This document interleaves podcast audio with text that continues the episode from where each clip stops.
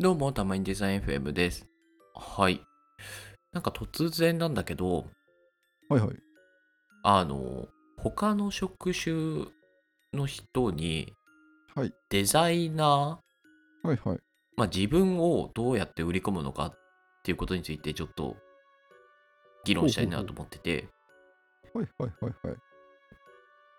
これなんか経緯で言うと、そうそうそうそう、うんなんかまあ副業とか、まあ、フリーランスの方とか、はいはいはいはい。あのまあ、新規案件みたいな感じで初めてのクライアントお客さん向けにこう自分がなんかどういうことができますよみたいなことをこうはいはいはい言っていくと思うんですけど、はいあの相手がそのデザイナーのことを100%理解しているとは限らないじゃないですか。そうですね。うんうんうん。うん。なので、なんか自分はこういうことができて、なので、えっと、あなたにこういうメリットがありますよっていうのをどういうふうに伝えるか。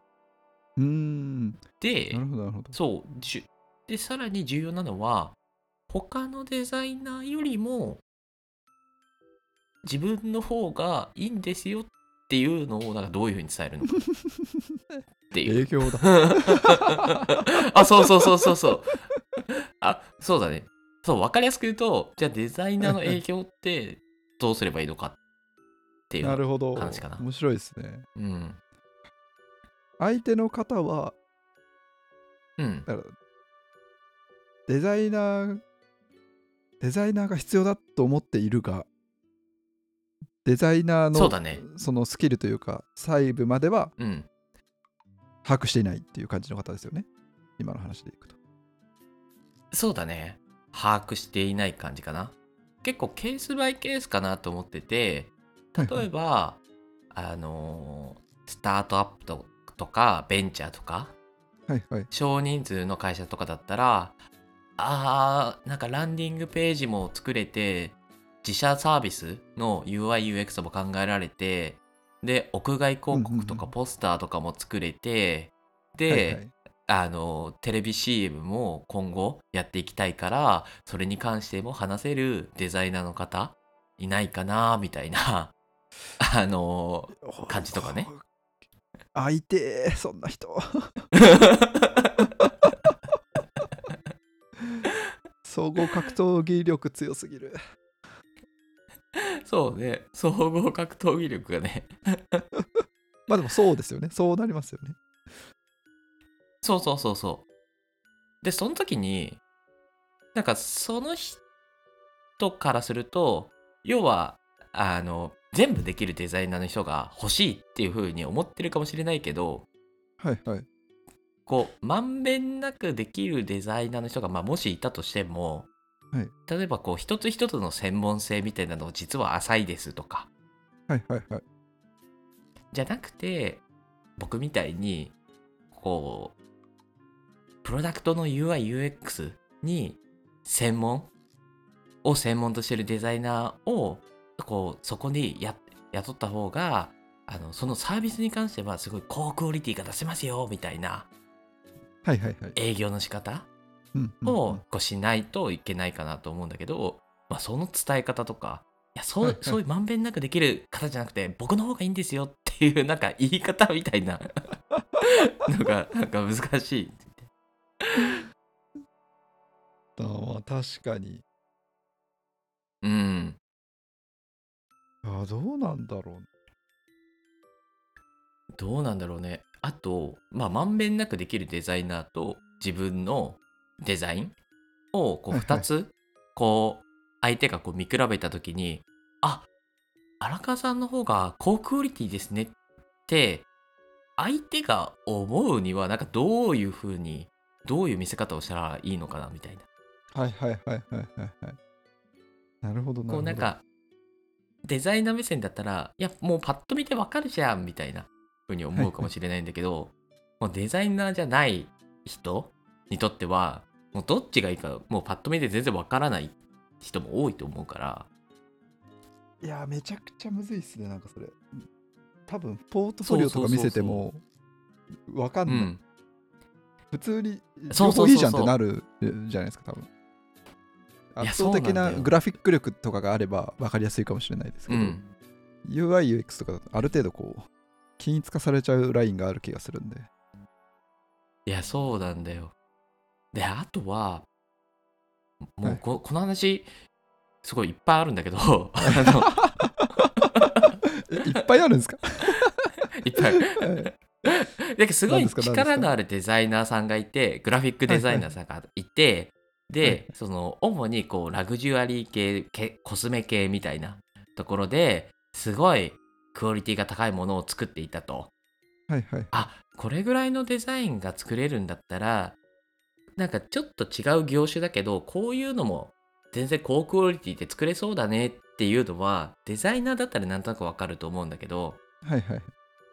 で他の人からするとあれ？まあラグジュアリーとコスメ系ばっかりだからうちみたいなサービスのデザインは作れないよねっていう風に思っちゃうとか。うんうんうんうん。なるほどなるほど。えこれいやいやめちゃむずくて。うん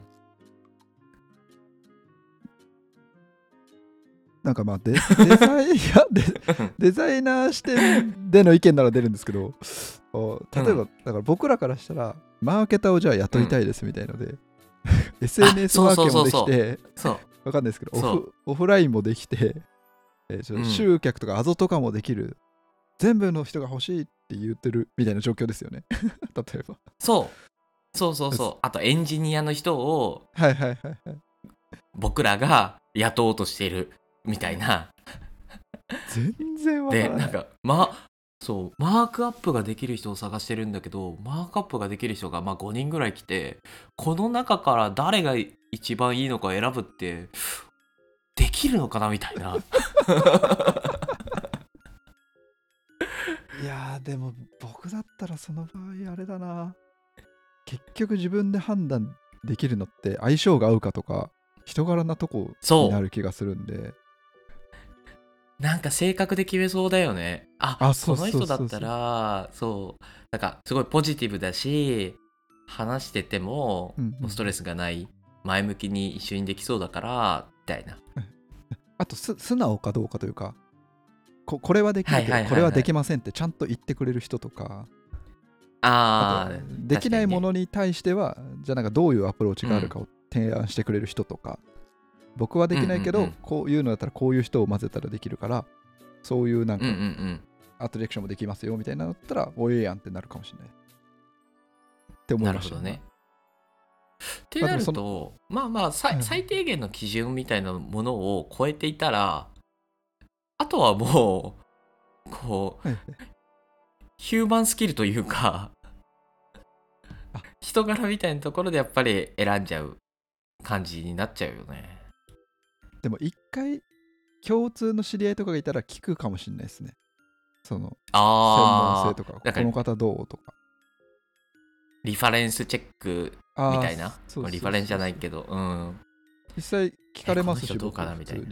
そうそうそうああなんかあるよねそういうの。そうっすよね。この人知り合いみたいので、何々はうんうんうん。うんどう？みたいな。だから普通にみんなやってるのかな？みたいな思いましたそういうのは。確かにね今だと Facebook とか LinkedIn とかで誰が誰とつながってるのかとか分かりやすいからそういうチェックはしやすいよね。ですよね。だからそこでスキルとかなんかそういうのは担保してなのかな。スキルとあと過去に問題を起こしてないのかとか。そうっすね。まあ合うかどうかも含めてそうですね。なるほどね。まあでもい。やでもなんかなんだろうし見見る立場としてはあ審査する、まあ、審査って言い方あれだけど選ぶ立場としてはやっぱりそういう動き方になるかなとは思うんだけど。はいはいはい。なんかまあそもそもやっぱり営業まあ自分からこうプレゼンするときにうんあやっぱりちょっと違うんだねとかあよなんかこの人良さそうとか思わせるような営業トークみたいなものができるとよりいいじゃないですか。はいはいはいはい。こうなんか玉石混合の中でなんかこうどれにしようかなって選んでもらうよりは、まあ、やっぱり自分からアピールできるのが一番いいと。確かに確かに。それってなんかいい方法あるのかな？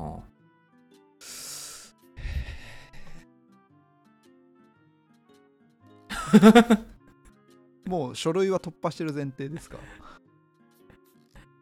書類は突破してる前提かな？面接というかなんか面談みたいな時にの売り込み？そうそうそう。そうそうそうかな。えー。うん。ああ、確かに今、そのフリーランスとかで考えてたけど、はいはい確かに普通にこう転職の際の面接の時とかでも、そういうことはやってもいいよね。ああそうですね全然やっても良さそう、うん。うんうんうん。やっぱりそうなると、はいはいあの、求求めている人材とマッチしてますよっていうのをいかに伝えるかだよね。いやそうですねこんな気がしうました、ん。そうだよね。うんそうなると、求めている人材が何なのかを分かってないと、うん営業できないってことだよね。そうですねうん。じゃあ最初にヒアリングした方がいいのか。ヒアリングするいやした方がいいと思うんですけどするタイミングあります、でも確かに転職の際の面接で考えたらちょっとおかしいことになるもんね。いや最初にこう志望動機はとかっていうふうに聞くのがまあ鉄板だと思うんだけどなんか面接者の方から最初にそういう御社はどういう人材が そう欲しいんでしょうかみたいな。でも流れとしてはなんかそっちの方がはい正しいような気がしてきたけどね。まあなんかそういう役割があれなんじゃないですかうん。ジョブディスクリプションというかどういう人を募集してますよっていう要項になるんじゃないですか？まあまあ確かに。まあでもさ、そのジョブディスクリプションだけだと、募集要項だけだと、ちょっとわかんない事情みたいなのもあったりするかもしれないじゃん。まあ確かに確かに人数の規模によっては、そうそう、はい動き方変わってくると思うし。あでも確かになうん。最初に伝えるの？うん。いやなどうなるんだろうそうそう。いやだからちょっとなんかちょっと話変わってきちゃったけどこう面接の時にこうはい。面接官が聞き出すスタイルみたいなのがむしろ合ってない説はあるよね。そっちからアピールしてこいよみたいなのが 正しいのかな？でもそういう人うん、はこっちはすごいありがたいですけどね。欲しい情報くれるそうだよね。ポンポン。そうそうそうそうそう。そうだよね。ね聞き出してこいよってか言ってこいよアピールしてこいよみたいな方がいいのかもね。確かになんかちょっと面白いですねうーん。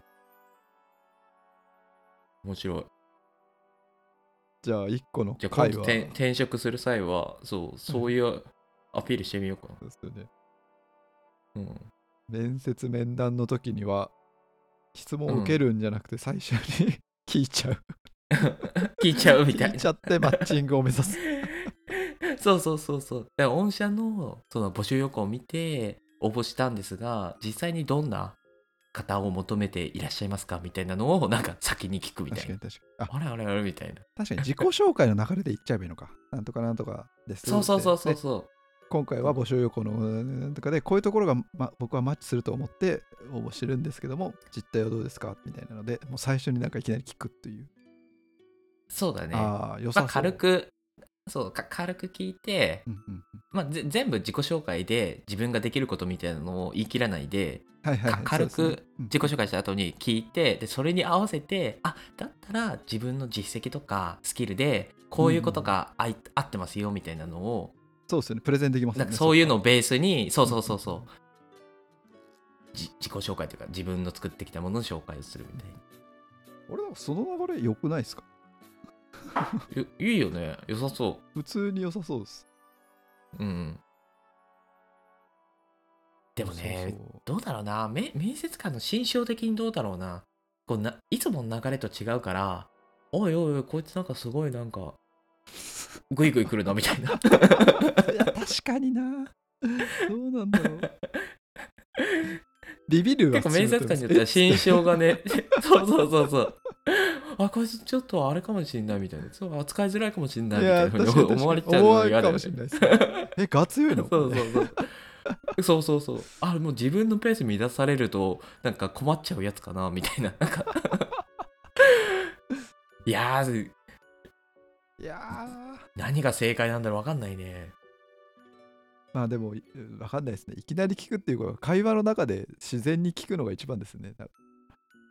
確かに、うんそうですね。まあでも転職の面接だったらちょっとあれだけど、まあ、はいフリーランスとか、まあ、はいはいはい。普通の営業トークとしてはその流れがいいかもね。うんうんうん。確かうに。ん。なるほどね。最初にヒアリングするか。うんうんうん。いい回いいうん一つの回だと思いました。ただそこでマッチングしなかったら残りの時間やばいですけどね あれこれ絶対俺しまあねえなってそしたら解散すればばいいんじゃない？うん。でもお互い分かるでしょ。あマッチングしなかったねみたいな。雑談して終わるっていう。そうですね。かな面白かった。うん。ちょっと何か機会があった時に試してみたいなと思いました